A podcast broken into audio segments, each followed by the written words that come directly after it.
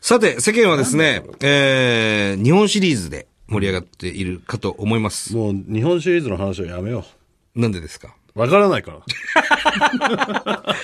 まあ、日本シリーズ今日もやってます。ええということで、えー日本放送はですね、日本シリーズをやってるわけで、この番組は流れております。3! 何をやってるの毎回毎回。ね。いち早く切られる番組ですよ、これ。どなんこかあっでた時に。、どこで撮ってんだと。これ日本放送です。日本放送で撮って日本放送で流されて、な、何をやってるんです日か本放送をキーステーションにお送りしてもらいます。なんかもう、いいよ、CD とかに焼いて流しとけよ、館内で。 館内でもやっぱ日本シリーズの方館内で流せがよみんな気になりますからね。はい。そうなんです。まあまあまあ、野球は野球でね、面白いですからね、はいこれは。そうですねんなんとかね、こう時間をね、うまくやってくれりゃいいんですけどね。まあこの時点でね、その我々はちょっとわからないですけども、東北楽天ゴールデンイーグルスが、いいとこまで行ってればいいななんていうふうに思っておりますね。もう、だから、そっか、頂上決戦が始まってるのか。そう。だから順当に行けば楽天対ジャイアンツというね。一位同士が当たれば。はい。うんただそう、なんのが、まあ珍しいですよ、最近の日本シリーズっていうのは。ここんとこどうなんですかクライマックスみんな一位同士じゃない。そんなことないです。ここだ何か年らソフトバンクなんかはね、ペナントで1位取っても1回も日本シリーズ行けなかったんじゃないでしょうあ、か。そうなの1回も行ってないかどうか忘れましたけうど、ん。あんまり言ってな行い。けてないんですよ。クライマックスでね、あそ誰かに、もう、それ辛いよね。辛いです。ね。だけど楽天が今回そのペナントで優勝してるから、もうクライマックスとかいらねえんじゃないのとか思うけども。でもやっぱ楽天が3位だった時とかは、お、もしかしたらまだ日本一のチャンスあるぞ。勝手だよね、日人間は本一の。チャンスってなんだよ。人間は勝手だよ。ね。 3位。三位だったら3位で入って、なんか、優勝する方が、なんか美味しいまあまあ感面じす白るいもんね。。で広島カープなんていうのがセリーグの3位でね、クライマックス出場決まりましたけれども、広島って負け越ししてんですよね。え、それでも入れちゃう入れちゃうんです。で負け越しなのに、これ日本、日本一もしくはね、まあチャンスになる、あるわけですから、日本一になるというチャンスがあるわもう、それ、資格はないじゃん。け。本来ね。負け越してたら。だからセリーグとパリーグ、今回のその勝ち負けの数を見ると、本当にね、パリーグっていうのは、すごく、こう、僅差なんですよ、全部。でもセリーグってもう、ダントツでジャイアンツだったり、あとはもう、1位から6位までがね、結構ゲーム差が離れてるんです。これ多分ね、交流戦のせいなんですよ。交流戦でパリーグがあまりにも強すぎたから、じゃあもうパリーグ優勝でいいじゃん。ダメなんですよ、それも。そうはいかない。まあまあ、楽しみですね。そうですはい、日本シリーズもね。なんとか楽天イーグルス優勝してほしい。まあまあそこはね、希望はありますけど。まあでも、もう負けてるかもしれないけども。そうですね。そこはわかります、ははいい。さあ、それではメール行きましょう。はい。はいえー、伊達さん、富澤さん、こんにちは。こんにちは。先日、この番組で被災したワンちゃん、猫ちゃんどうしてるのかなってお二人が言ってましたが、はいえー横須賀に14匹のワンちゃん、猫ちゃんに囲まれて暮らしている40人の老人ホームでほはう、そのペットたちの癒し効果がすごいのだそうです。そうなんだ。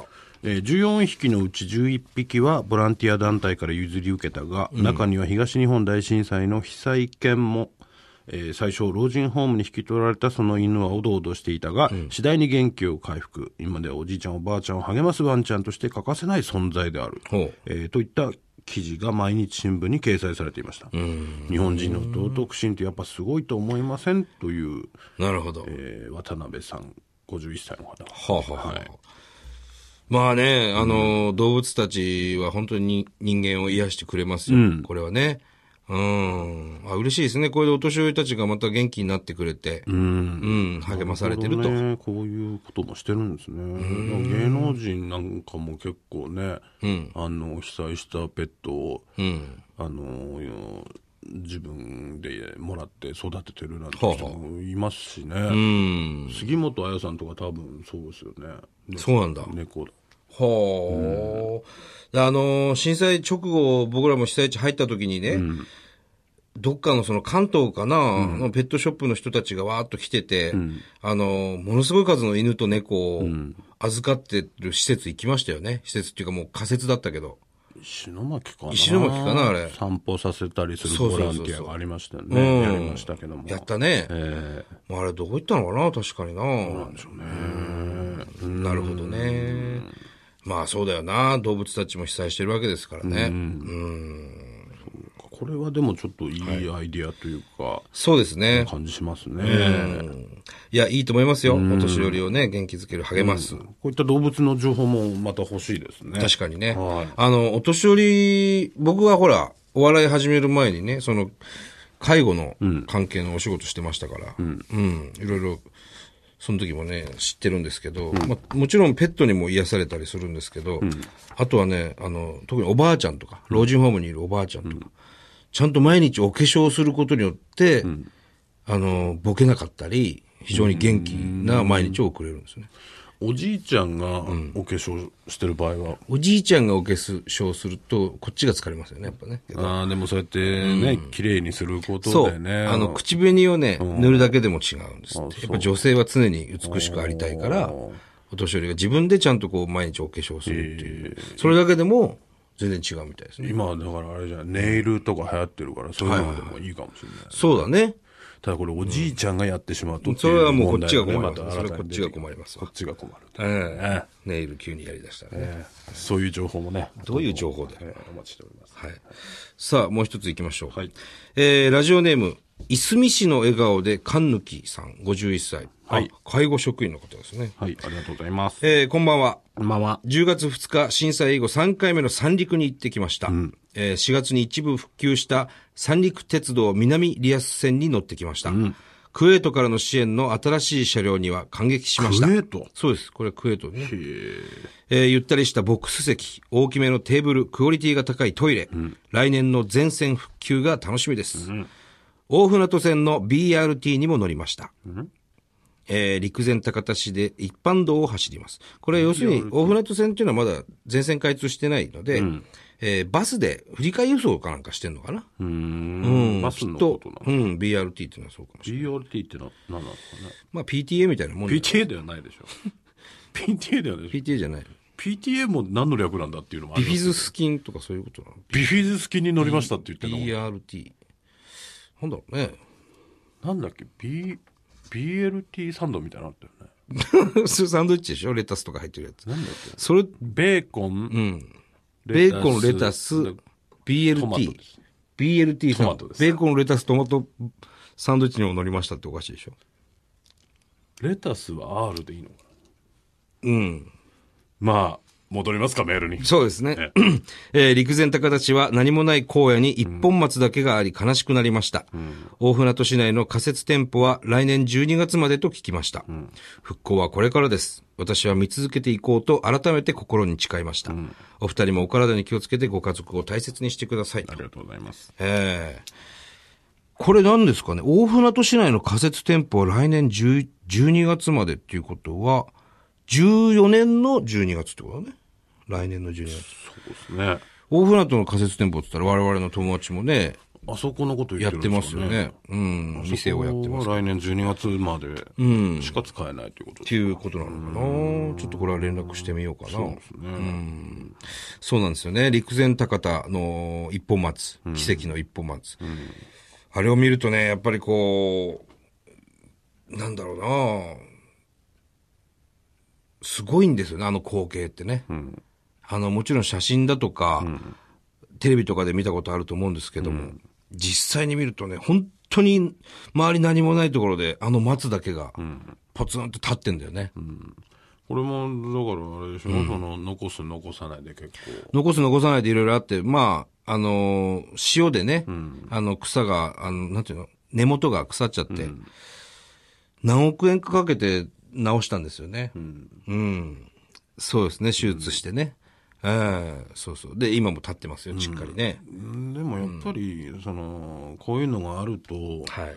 見に行こうって思うし、それでねそういうお金を落としていく人たちも多いでしょそううからそうそう相当やっぱりうん市長ですかねすごいそうそうあそう。の批判とかもはいはいはいあったでしょうけど、後々先のことを考えたらこういううシンボル的なものがあった方がいいんじゃないのかなって僕そもうそうそう。陸前高田の市長、何でしたっけえっ、と、太し、なんとか太しさん。 太しですよね、とりあえず。ととりあえず、鳥羽さんですね鳥。羽さんですか。鳥羽市長そうだそうだ。鳥羽市長一生懸命考えてるんですよ。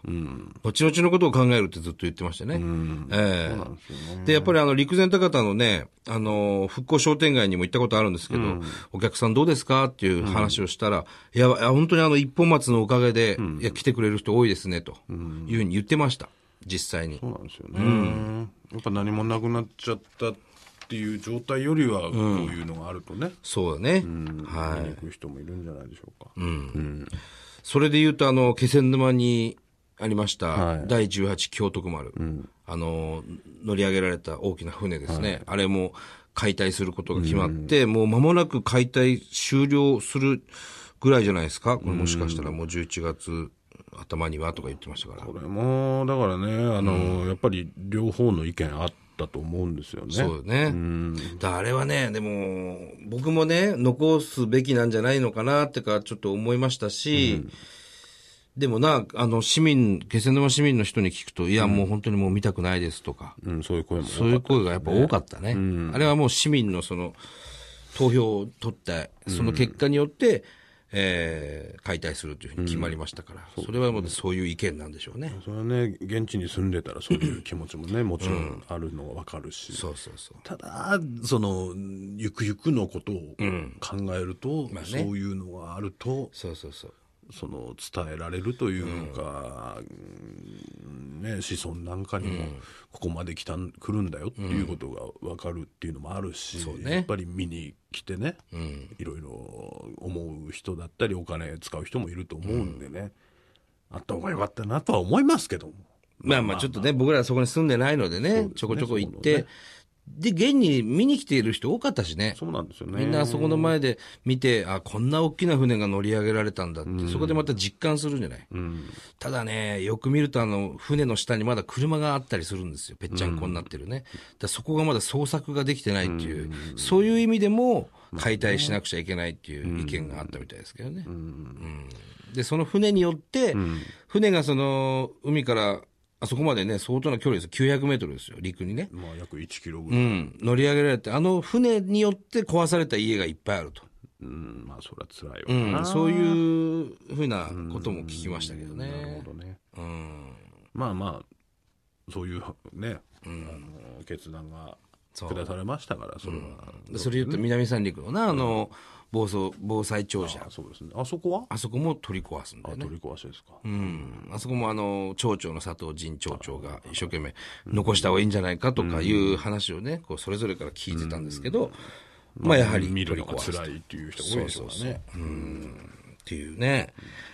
まあだからそういう震災の後っていうのがどんどんなくなってきてますよね、正直。そうですね。うん要するに何もないっていう草がね、生えてる状況のところはたくさんありますけれども、なんかそのリアルな後というか、なくなってきてますね。まあ慰霊碑なんかが立つんでしょうけれどもね。うんはい。さあ、えー番組では東日本大震災に対するあなたのメッセージを受け続けます。はい。メールアドレスは、サンドアットマーク 1242.com、サンドアットマーク 1242.com、サンドは SAND となっております。はい。えー我々二人ともブログやってますんで、はいえーぜひ自由な書き込みも募集しております。いろんな、あのー震災に関わらないメールでもね、募集してますんで、はい何でもください。お願いします。それではまた来週です。さよなら。